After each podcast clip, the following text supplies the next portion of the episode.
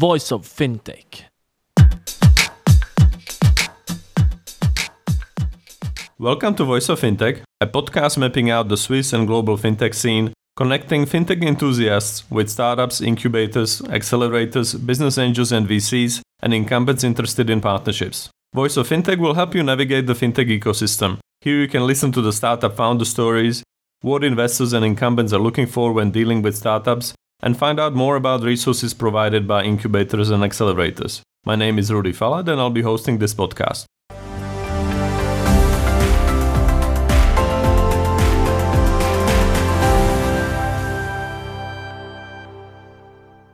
Welcome to Voice of Fintech. Today we're joined by James. James is going to talk about CDBCs for us. He's going to explain what the promise is, what are the pluses, maybe also the minuses, and of course, he works at uh, Ripple, which is a well known company in the blockchain space or digital currency space. So, a lot to uh, learn from James. And uh, I'm curious to find out what's, uh, what's cooking from his perspective in the area of CDBC. So, welcome, James. How are you today? Hey, Rudy. Yeah, I'm great. And uh, thank you very much for having me. I'm really looking forward to the discussion. Great. So, you had a long and distinguished career at IBM we chatted before we started recording that also I lived in, in New York and I forgot to tell you that IBM and my former employer Kraft, uh, we were all big friends and we used to call uh, some of our houses in the suburbs IBM house, right? and uh, so I have uh, good memories for a long time. So what drove you from an environment like this, you know, being at IBM to the world of blockchain? Yeah, well, it was uh, certainly an interesting journey. You know, I started off in the UK with IBM, um, really you know, selling into financial institutions. I guess it was like the early days of fintech. Know, I was selling financial technology to to banks and other financial companies. And then I moved to New York in 2001. Did a few various jobs at sort of corporate headquarters, some pretty interesting roles, corporate development and so forth. And then I ended up back in the financial services world as the general manager for the payments industry for IBM. So that was a role that had me globally, you know, working with banks and payment companies and card companies for many years. It was a you know wonderful experience. And then in 2015, one of the executive architects on my team said, "Hey, James, I need to tell you about um, blockchain." And uh, like a lot of people in 2015, I said, "Oh, you mean Bitcoin?" Because I didn't really know the difference. yeah. you know. And he goes, "No, no, no. It's it's uh, related, but it's the underlying technology behind Bitcoin. It's called blockchain." So I said, "Okay, tell me about that." So I got educated. It was wonderful. And I, I kind of saw the potential of the technology for innovation and for you know fixing some efficiency issues, all sorts of different use cases. So I sort of searched around a little bit in IBM and uh, found a couple of colleagues that were also interested in this topic. So we went, got some money from our head of research, Arvind Krishna, who now happens to be the CEO. So uh, really great guy. Gave us some money to get started, and we built this blockchain business up inside IBM. So that was really how it started. And then it was payments and blockchain. It was like the perfect combination. And then the crypto side of it, you know, cryptocurrency was an area that also interested me. It was an and it was an area that you know IBM was not as focused on. I mean, IBM at its core is a technology company, so that led me to sort of look externally. And um, I mean, I ended up at Ripple, and it was like the perfect combination, right? Payments, which I know, blockchain, which I know, and then uh, crypto. So that's the sort of uh, the journey to where I am now. Right. And I think the connection there is the enterprise, right? So if you talk about Ripple, I think you talk about enterprise blockchain or enterprise level, I guess, right? All right. So I know also you're quite active on uh, on LinkedIn, and uh, you've written an article on the predictions of uh, you know for blockchain and its use cases. So uh, I know it was quite uh, well researched and detailed. So what are the key points of of uh, your views on where we can see blockchain moving from where we are today? Yeah, it's um, this is this is like one of the key questions? And I think everyone has their own opinion. Maybe some people slightly differently. You know, my my view is that blockchain as a technology, as an enabler, has got a massive um, potential across a whole range of use cases, not just in financial services, but in other industries like supply chain and so forth. Um, I think I think there are a few fundamental use cases that really will enable all the other ones to flourish. And I think payments is one of those. So Um, obviously, I'm biased. I'm a payments guy, but I mean, clearly, payments touches across lots of different use cases. Um, you know, payments uh, generally is not really that efficient. I mean, some countries have very efficient domestic uh, payment schemes, but as a whole, they're still not that efficient. You know, if you particularly if you want to go cross border, you know, payments can still take three to five days. You know, they have high failure rates. Sometimes it costs as much as five to seven percent to send money across borders. So that particular example is obviously one we're working on with Ripple. You know, blockchain enables that underlying infrastructure to change to be more efficient, um, you know, more cost effective, more sustainable as well, actually. So I think payments is, is a key one. You know, we like to say in Ripple that we view the future of payments as is what we call the internet of value. And the concept there is making it as easy to move money around the world as it is uh, to move information today across the internet. Um, there are there are other use cases, um, you know, some that I think are very promising, are things like supply chain and trade finance. Um, you know, but ultimately, I'm also a big believer that you have this concept of network of networks. So you might have, you know, a network which is a payments network. You might have another network which is, say, supply chain, another one which is trade finance. So these need to, you know, to get the maximum benefit, these need to interoperate with each other. So, um, as well as individual use cases, I'm very uh, high on trying to solve this interoperability problem so you can have a specialized network that does what it does really well, like payments, and other use cases can can use that as a as a tool. All right, so let's follow up on this. I mean, obviously, the payments and the currency they go hand in hand, right? And I know you also focus on CBDCs. And uh, well, you know, some countries are more on the topic or more hot on the topic than the others. For example, in Switzerland, a central bank representative uh, stated last year that they see no benefits of uh, CBDCs over the currency as we know it today. So, what would be your answer to this? Uh, why do we need su- such a thing, and why we cannot stick to what we know, which is you know franc, euro, pound, or dollar?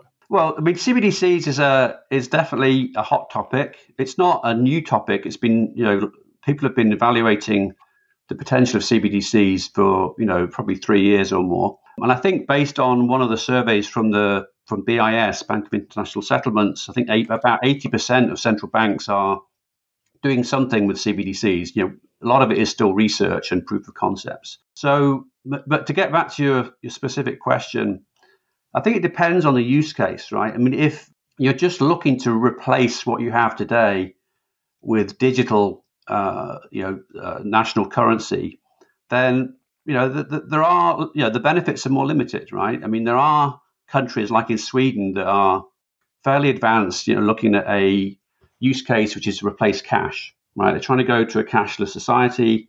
Yeah. Um, you know, di- central bank backed money, right? So there's no counterparty risk with central bank money.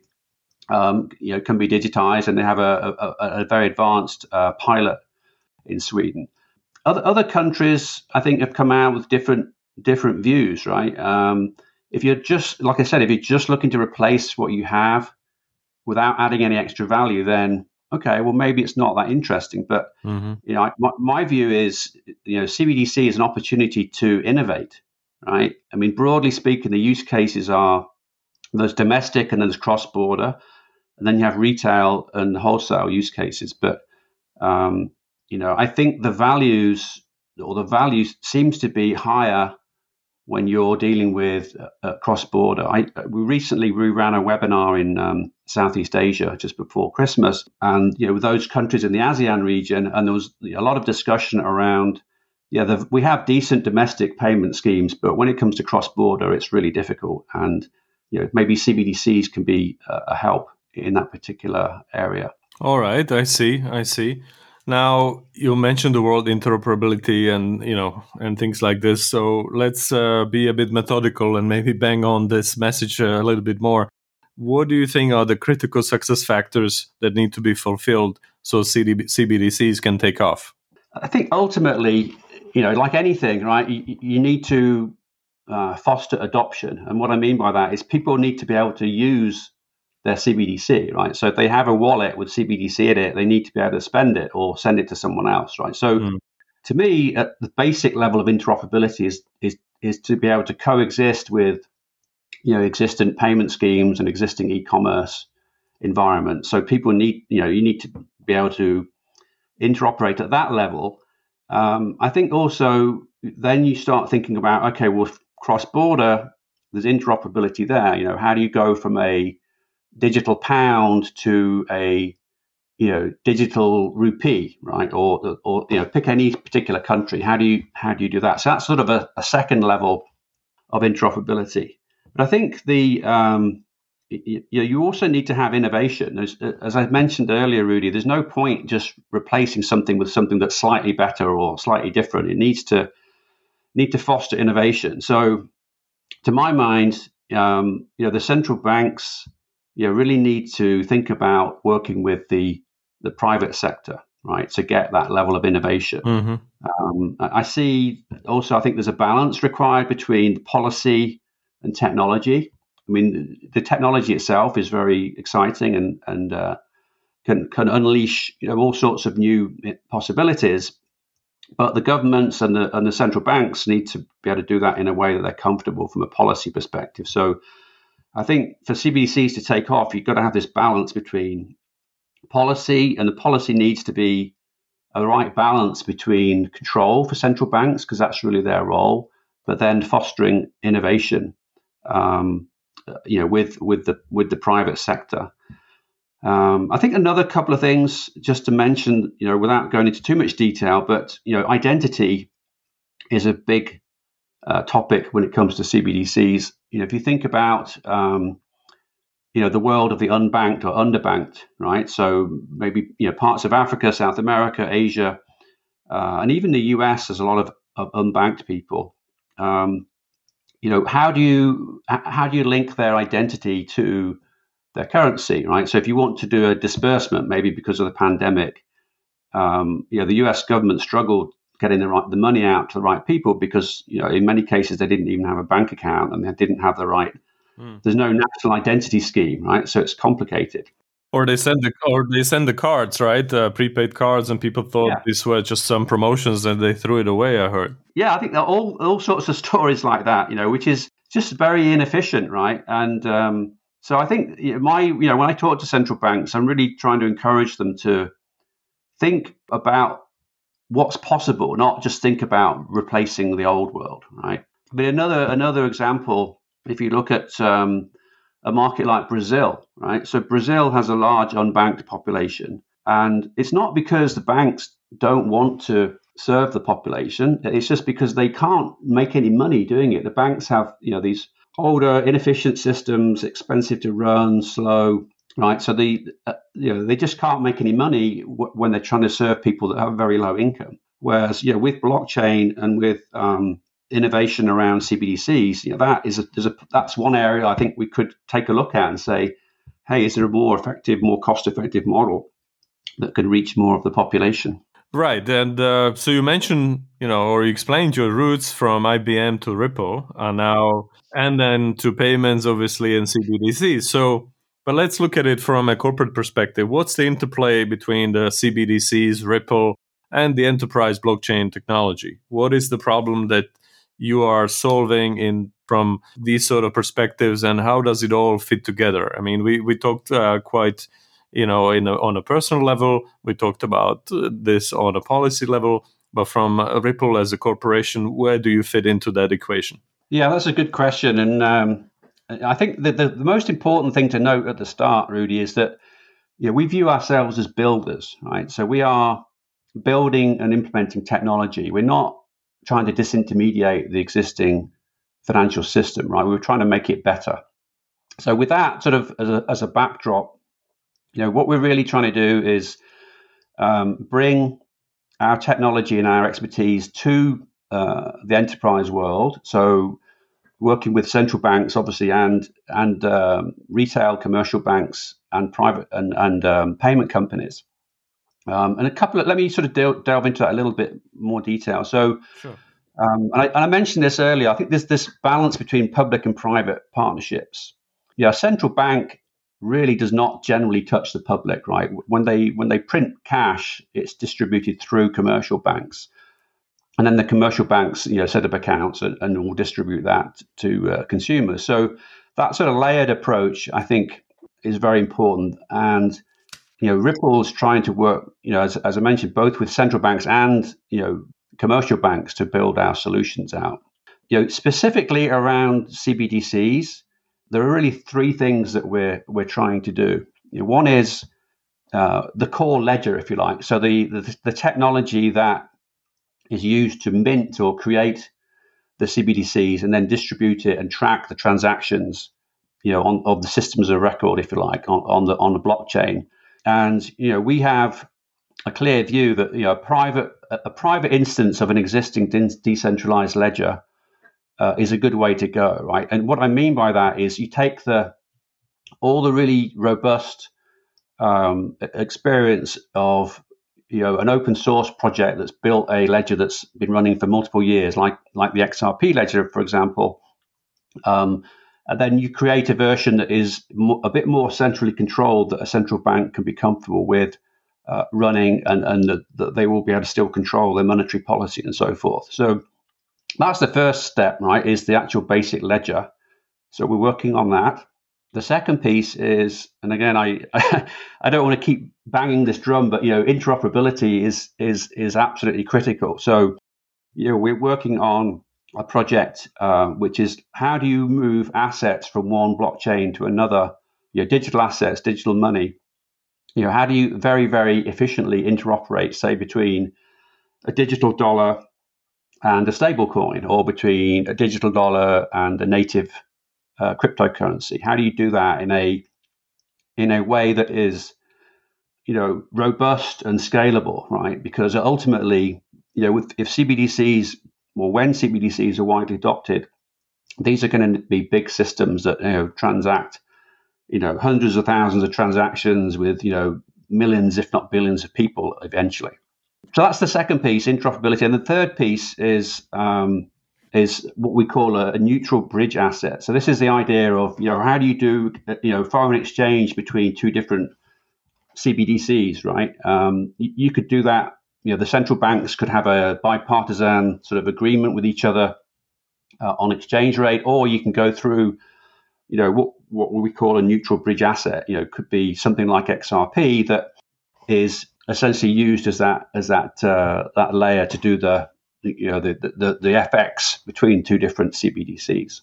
And who are your key clients? I mean, are you building these solutions for banks or for the governments or central banks or none of the above or all of the above? So, this is one initiative within Ripple. If, if I just sort of step back a little bit and talk broadly about Ripple, then we'll come back to CBDC. So, you know, Ripple is um, our primary business is the what we call RippleNet, which is the global network of several hundred customers that are you know doing cross-border payments, and we we work. You know, we, our clients are payment companies, right? We don't. We're not a payments company ourselves. We don't directly work with the consumers. We work through companies, um, you know, the banks, you know, and MoneyGram and Santander and so forth. There's, there's a long list. So we're building that capability out um, as RippleNet, and then you know within I'm in a group called Ripple X, which is really focused on building out the, the sort of utility, trust, and liquidity in, in uh, XRP. So we are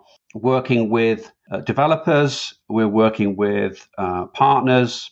You know, I think there are over you know 12 million users that we reach through the XRP ledger, for example, XRP ledger, and something we have something we're involved with called the Interledger protocol. And then there are you know hundreds of projects uh, looking to use you know uh, digital assets um, to create new new businesses for themselves. So we we kind of have this sort of two hats, right? So RippleNet is uh, is the business around cross border payments, growing fantastically.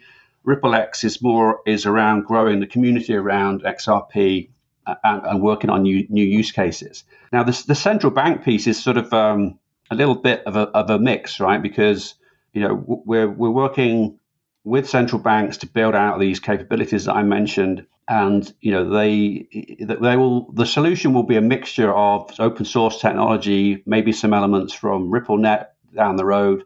It's still a little early to say exactly. You know, I don't I don't want to pre-announce too much stuff here, but um, so the answer really is uh, it's a long answer really, but yeah, working with all of the above. You know, so central banks, commercial banks and, and payment companies.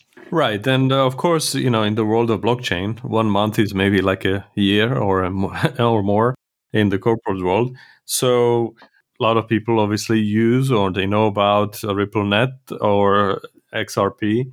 But uh, have, has any anything changed over the last few years at Ripple in terms of focus? Right? I mean, have you discovered that uh, something very important, which kind of uh, made you consider maybe even pivoting, maybe not, right?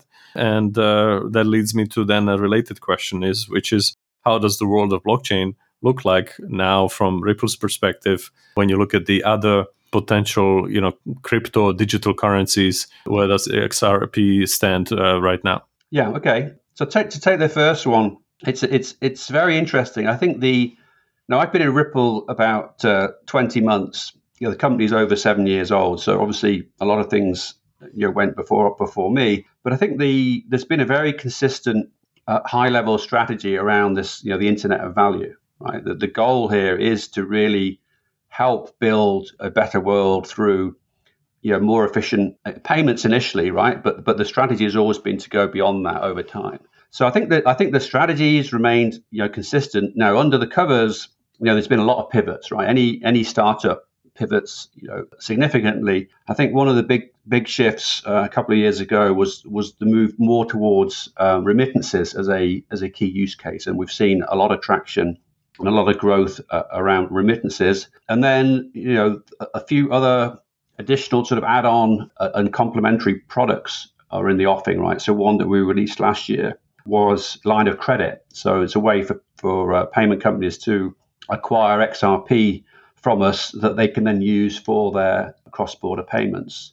And they use that uh, within an element of of, the, of our RippleNet called on-demand liquidity, which is a essentially using XRP uh, as a bridge asset, you know, to avoid the need of having uh, pre-funded Nostro accounts. So, you know, in the old correspondent banking model, trillions of dollars of trapped capital sitting in in uh, pre-funded accounts, and you know, using on-demand liquidity, you know, we essentially remove that that need, which is really a game changer. I mean, it's an incredible innovation that was, you know, we've really been uh, yeah. operating for about two years now. The answer really was, you know, the overall strategy has not changed, you know, been very consistent, but the detail has, and I think that's, you know, we expect to see a lot more innovation coming, you know, on a year by year basis. And I think really the second part was really around more the, the landscape, right? Around, you know, Ripple and XRP and other potential players. Let me try and uh, answer that one. I think, first of all, I would say you know, we did we've built RippleNet and we've continued to build that out. And you know, I think the reason we're getting traction, or one of the reasons, is you know, the characteristics of blockchain that fundamentally supports our solution, which is high security, you know, privacy, speed, and instant settlement. Right, all great characteristics that you want for payments, you know, and uh, from a cross-border perspective, you know, we're oper- operating in you know over 45 countries across all continents except Antarctica.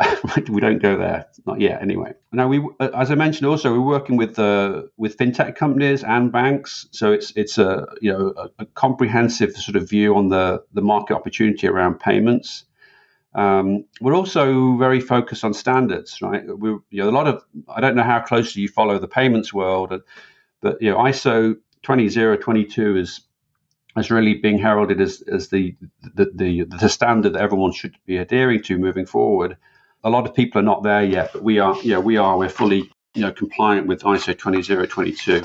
It's pretty cool. I think, and I, again, I, I just repeat something I mentioned earlier, just to kind of reinforce it. The on-demand liquidity offering that we have, you know, is really a game changer. Right? There's, you know, based on the, the analysis, the research we've done, you know, over $10 trillion in trapped capital that we're addressing. Now, obviously, we're still, you know, small and uh, we're just, you know, starting out on that particular journey. But that particular um, offering, you know, grew, you know, 12x year on year uh, from 2019 to 2020, you know, with, with billions of dollars flowing through it. So that we we feel very good about that. We th- we feel on our overall transactions, uh, we just sort of released for the first time some of the transaction numbers, you know, which are in excess of three million transactions over RippleNet in in 2020. And then, you know, in Asia in particular, you know, we had huge growth. Uh, the region was up 80% year on year in terms of, you know, new deals signed and um, 1,700% growth in transactions, which is huge. So I, I, don't want to blow our trumpet too much, but the point here is I think we we view ourselves, and I think the, the you know the, the evidence supports that we are a clear market leader. And I think you know if you look at you know look at a lot of the projects that were started, even when I was back at IBM and blockchain, you know I don't think there's anyone else that's got the same amount of commercial transaction around blockchain that we have so far. So we feel good. We're not resting on our laurels, though. We're, we're continuing to innovate and you know expect to see new offerings, you know, on a regular basis as we try and you know build more and more capability out to support more and more clients. So, sounds great, but uh, obviously there are always headwinds, right, in any yeah. any business, and uh, XRP is different than Bitcoin, and uh, not only because of the name, but also in a way this was structured and issued and and things like this, right? But you know, Ray Dalio from Bridgewater says the government will kill Bitcoin, and uh, so what's your view on this? Is he right? And uh, if yes, I mean, what does that mean for XRP, or is he wrong? Yeah, that's a, it's it's interesting, right? I mean, Ray is a very you know renowned and um, successful investor. You know, up the up the road in um, in Westport, not far from from here. I, what I would say to that, Rudy, is that you know I think people's views have changed over time, right? I mean, if you look, I think Ray actually recently said that he thought Bitcoin was a game changing innovation I think, you know, I think his views have, have probably changed a little bit, right? Uh, I don't know for a fact whether him or his company are investing or not, but you know, if you look back at other examples, you know, you know, J.P. Morgan and, and Jamie Dimon were, you know, pretty negative at, at one point around crypto and, and, Bitcoin. I think that has that has softened somewhat. But I think the most most significant shift that we've seen in the last sort of six months or so is is a number of institutional investors in, into crypto. I mean, you just look at what has been happening with Grayscale, right? With the with the, the trust funds that they have set up around crypto and the the growth that they're seeing. So I don't I don't think the governments will kill Bitcoin. Um, I, I think I guess the other thing is. Uh, I've never seen any any scenario in the world where every government, all governments agree on something, right? So even if you have one or two governments being anti something, the chances are another government is going to be pro it, right? So it's a very complicated world that we live in. But right. um, no, I don't, I don't, I don't, I don't think uh, the governments will kill Bitcoin or crypto. All right. So following this podcast, what would you recommend as a further reading? You know, whether that would be on the blockchain or something else. What's your favorite business book that you've read recently? And uh, you know, don't tell me it's a blockchain revolution from Don Tapscott, right? No, it's not. It's not. Uh, it's not. It's actually. Um, it's a very interesting book. I, I have read. There's actually two two elements to it. You know, the, the book is called Core, right? C O R E. It's mm-hmm. by a mm-hmm. guy called Neil Gaught, and it's all about this concept of a single organizing idea. And at the base, to cut the long story short, it's how businesses, if they really, really focus in around one key sort of principle and objective that they're working on, um, and do it with an eye on sustainability. I mean, not just you know environmental sustainability, but sustainability for their customers and for them as a company.